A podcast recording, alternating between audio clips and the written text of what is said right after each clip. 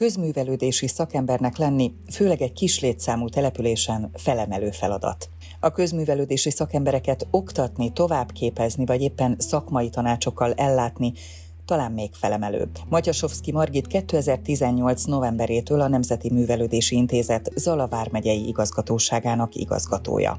Az olyan fogalmak, mint a közösségépítő folyamatok vagy a közművelődési módszerek talán a laikusok számára száraznak tűnhetnek, ám mögöttük egy nagyon szép szakma rejtőzik, mely leginkább az emberek közötti kapcsolatról szól. Most nem csak ennek a szakmának a szépségeiről, kihívásairól és értéket teremtő erejéről beszélgetünk, de érintjük a Nemzeti Művelődési Intézet által közösségek számára nyújtott lehetőségeket, az egyén által megélt hazaszeretetet, sőt, még a gyűjtment kérdést is. Az AOL Podcast adásának vendége Matyasovszki Margit, az Enemi Zalavár megyei igazgatója. Az ön szakmájában, az ön számára mi az, ami a legjobban szerethető? Tehát mi az a területe ennek a hivatásnak, ami a legközelebb áll önhöz?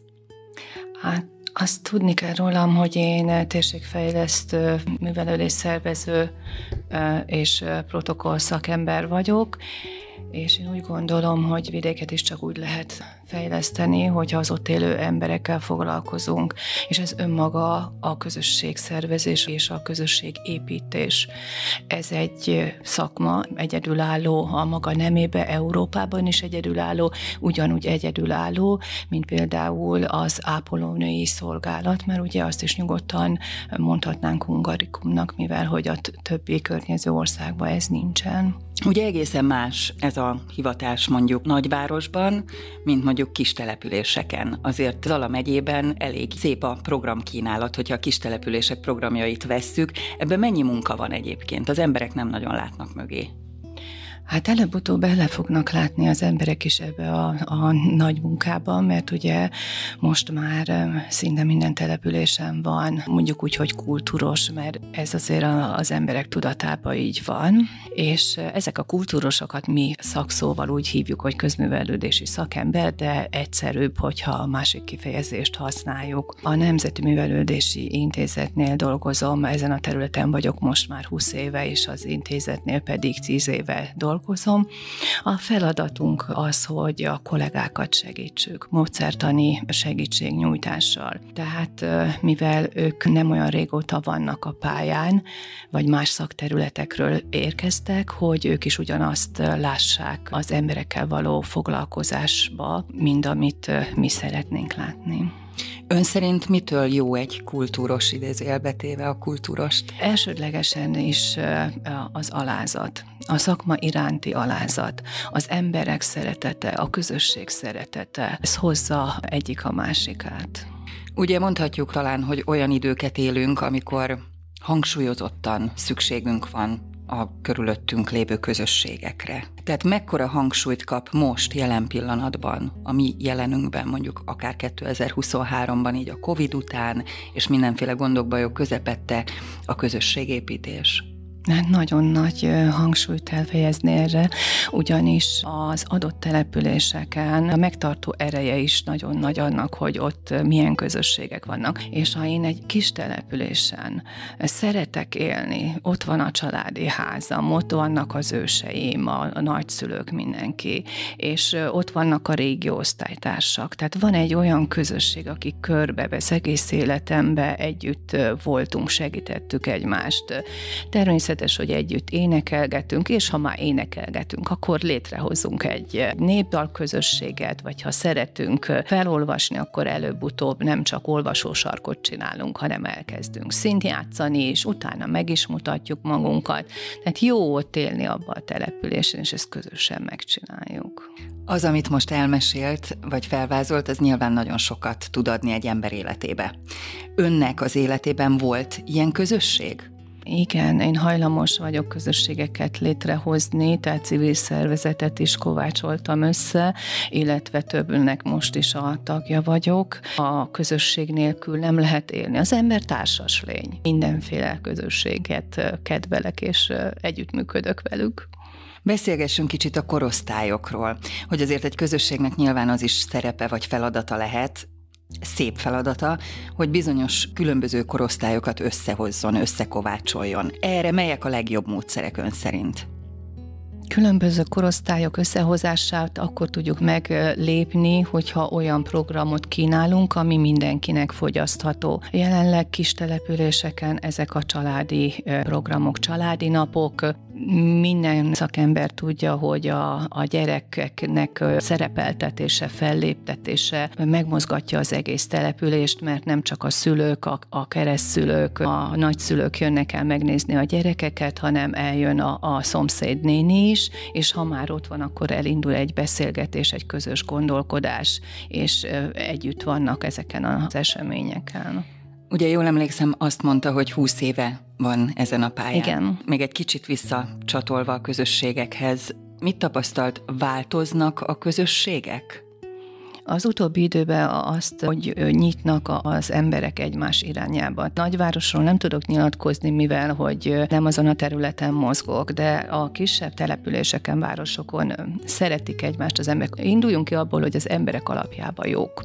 Az emberek kedvesek, segítőkészek, és meg lehet őket szólítani. Meg kell őket hallgatni, és olyan irányba kell segíteni az ő működésüket, megnyilvánulásukat, amire igényük van. De ez egyúttal azt is jelenti, hogy nem szabad feladni, tehát töretlenül kell haladni a felé a cél felé, hogy igenis összehozzuk az embereket. Igen, és még mindig a személyes kapcsolat a legjobb. Tehát ki lehet írni Facebookra, ki lehet posztolgatni dolgokat, ha nincs megerősítve egy személyes találkozásra, egy személyes beszélgetéssel, az a, a fölött hajlamosak az emberek elsiklani. Ugye az új felmérések azt mutatják, hogy a Facebookot át már az 50 felettiek használják, a fiatalok ezt már úgymond skippelték. Viszont ugyanez a korosztály a személyes együttlétet, a személyes megkeresést még mindig jobban tolerálja és előnybe részesíti.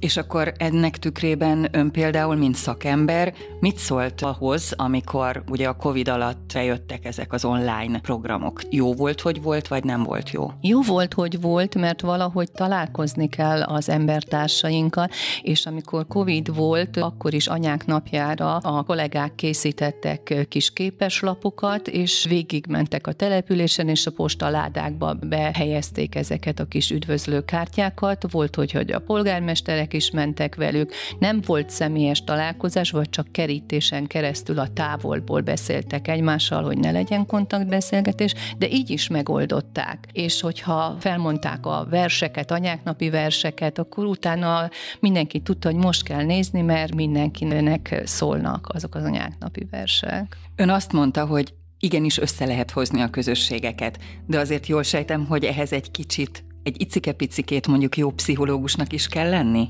Hát azt nem tudom. Az, hogy az embereket szeretni kell. Uh-huh az biztos. És mindenkiben meg kell látni az értéket, mert minden ember értékes. Mindenkinek van egy egyéni kisugárzása.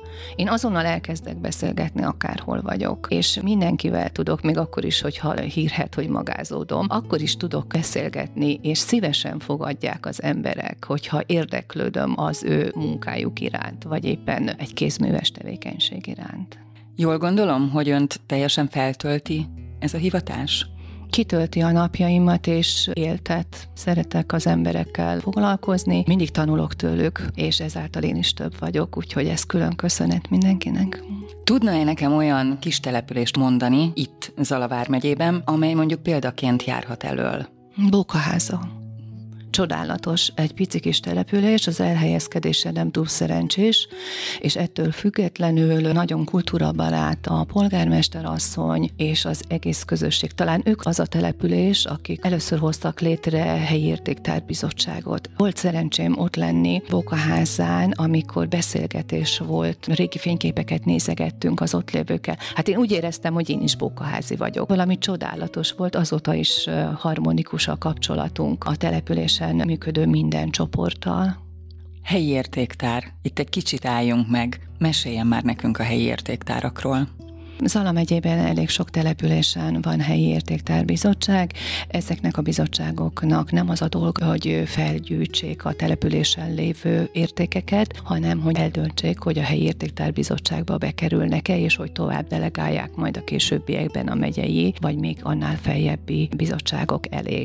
Szakterületünkhöz tartozik az, hogy segítsük a létrejöttüket, illetve hogy generáljunk akár fiatal értékőröket, vagy akár az idősebb korosztályból is olyan szakköröket, csoportokat, akik már magukénak vallják a települést, és akár egy jó nagy falusét a keretében, akár az épített örökségeket, akár a természeti örökségeket összegyűjtik a településen. Az értéknél maradva, önnek mi az igazi érték? Ezt meg lehet fogalmazni? Ez egy nagyon tág dolog, hogy mi az igazi érték. A szakmámból kifolyólag az emberi kapcsolatok az elsődleges, az ember az első mindenféleképpen, és nagyon fontos a hazánk, a haza szeretetünk. Van egy ilyen hármas, amibe beletartozik ugye a vallás, beletartozik a haza, ugye, mindenféleképpen, és a család. Ez egy olyan hármas dolog, ami egy erős, kemény alapot tud biztosítani mindenkinek. A hazaszeretetre lehet nevelni? Kell nevelni a hazaszeretetre. És mi lehet ennek az eszköze? A nevelés szempontjában a legjobb az, hogyha a saját életünkkel nevelünk, a saját példánkkal. Tehát a példát mutatunk a családba, az iskolába, a kultúrházba, tehát a példamutatás az elsődleges. Leképezik a gyerekek a felnőtteket. Hogyha veszünk egy évkört naptárilag, akkor ugye azért nagyon sok szép ünnepünk van, amikor tudjuk a hagyományainkat ápolni, meg össze tudunk jönni, tehát a közösségeinket is tudjuk még jobban összekovácsolni. Önnek van-e személyes kedvence ünnepek terén? Hát a március 15-e. Én az átkosban nőttem fel, és volt lehetőségem abba, hogy Budapesten voltam, és ugye nem lehetett március 15-ét meg ünnepelni. Ez bennem nagyon mély nyomot hagyott. Hát azért mi elhelyeztük a virágokat és a Batyányi örökmécsesnél a mécseseinket. Utána aztán lehetett megünnepelni. És tanítom is a kedves kollégáimnak, hogy nem lehet Zalavár megyébe olyan település, ahol a március 15-ét nem ünneplik meg, mert minden embernek szüksége van az ünnepre. Az ünnepek megtörik a monotonitást, és kicsit lehetőséget adnak abba, hogy elmélyedjünk, elmélyedjünk a magyarság tudatunkban, legyünk büszkék arra, amik vagyunk. Hatalmas dolgot művelt a magyar nép, és most is hatalmas dolgokat tesz le az asztalra. Tehát mind szürke állomány tekintetében nagyon sok tudósunk, felfedezőnk van. Gyönyörű az irodalmunk, egyedi a magyar nyelv. Nem lehet simán átfordítani más idegen nyelvre, mert olyan csodálatos a nyelv, amit beszélünk, amit édesanyánktól megtanultunk, ugye anyanyelv nyelv bent van a nevébe. Erről jut eszembe, hogy Petőfi emlékév. Zala vármegyében hogyan állunk ezzel kapcsolatban programok tekintetében? Szépen, szépen és nagyon jól állunk a programok tekintetében. Van ugye Nagykanizsán, Lentibe és Keszthelyen Petőfi Klub. Ezek a Petőfi klubok már az elmúlt évben indultak el. A szolgáltatásaik elsősorban a Petőfi és a Reformkorp tekintetében csúcsosodnak ki és ingyenesek, térintésmentesek, bárki látogathatja ezeket az eseményeket, rendezvényeket, és az idei évben is nagyon sok pályázati lehetőség volt ezzel kapcsolatban. A Nemzeti Művelődési Intézet törekszik arra, hogy a múltból vegyen át olyan elemeket, amelyek segítenek föntartani a mi hagyományainkat, illetve erősíthetik akár ilyen értelemben a magyarság tudatunkat. Pajta Színház. Egy kicsit erről a Pajta Színházról meséljen nekünk. A Pajta Színház az a 2015-ben indult útjára.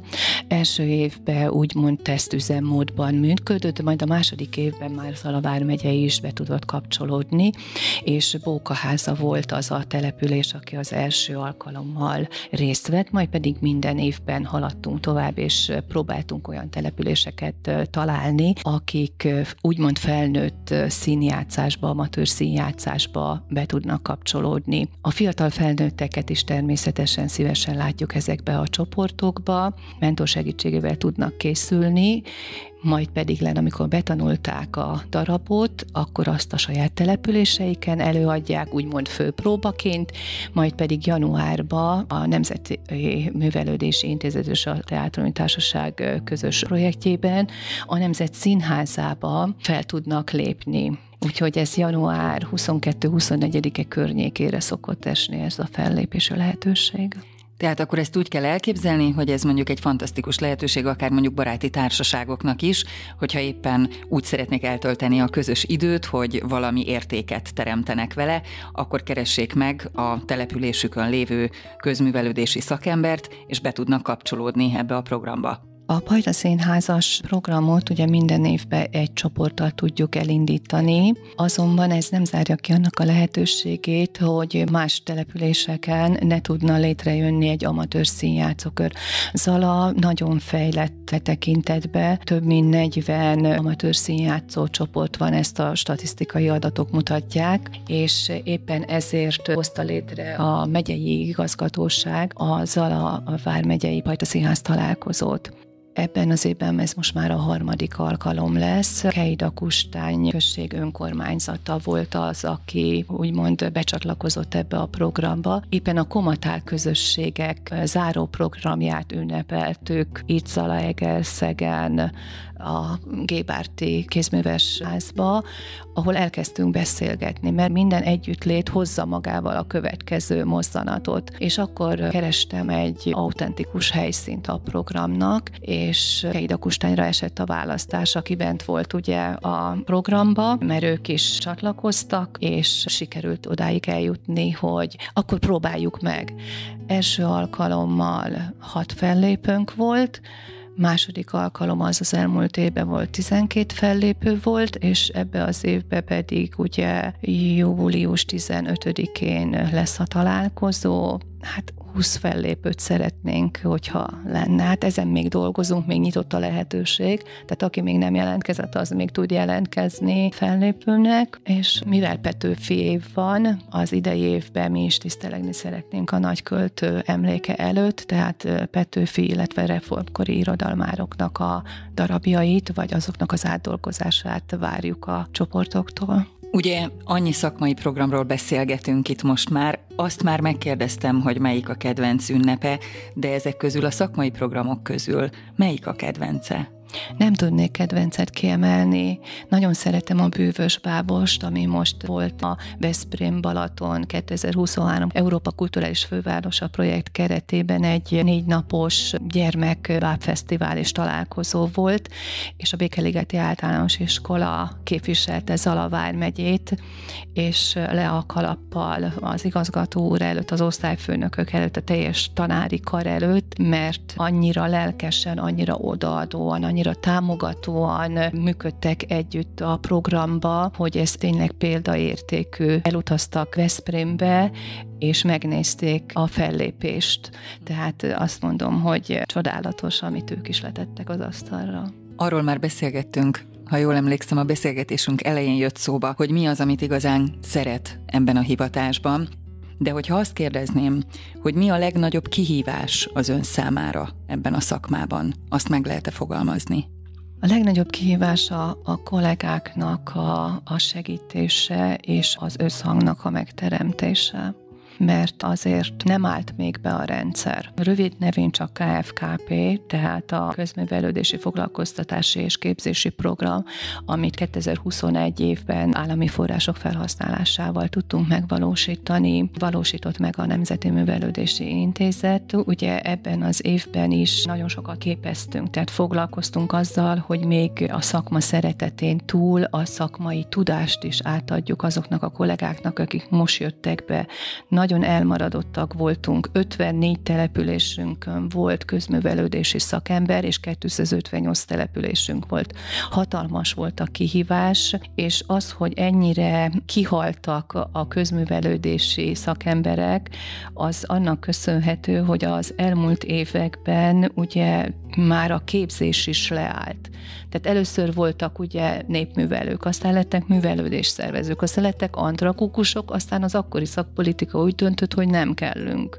És kivezették a felsőfokú képzésből magának a szakmának a képzését is. Ugye én még a Berzsenyén végeztem szombathelyen, ugye a környékben, akik vannak, nagyon sokan ezt az utat járták végig, amit én is, majd pedig megszűnt a képzés, és rengeteget kellett dolgoznunk. Most már van képzésünk, már kint vannak terepen az első fecskék, akik a felsőfokban végeztek, lehet mesterszakot végezni, és doktorálni is lehet a mi szakmánkból is.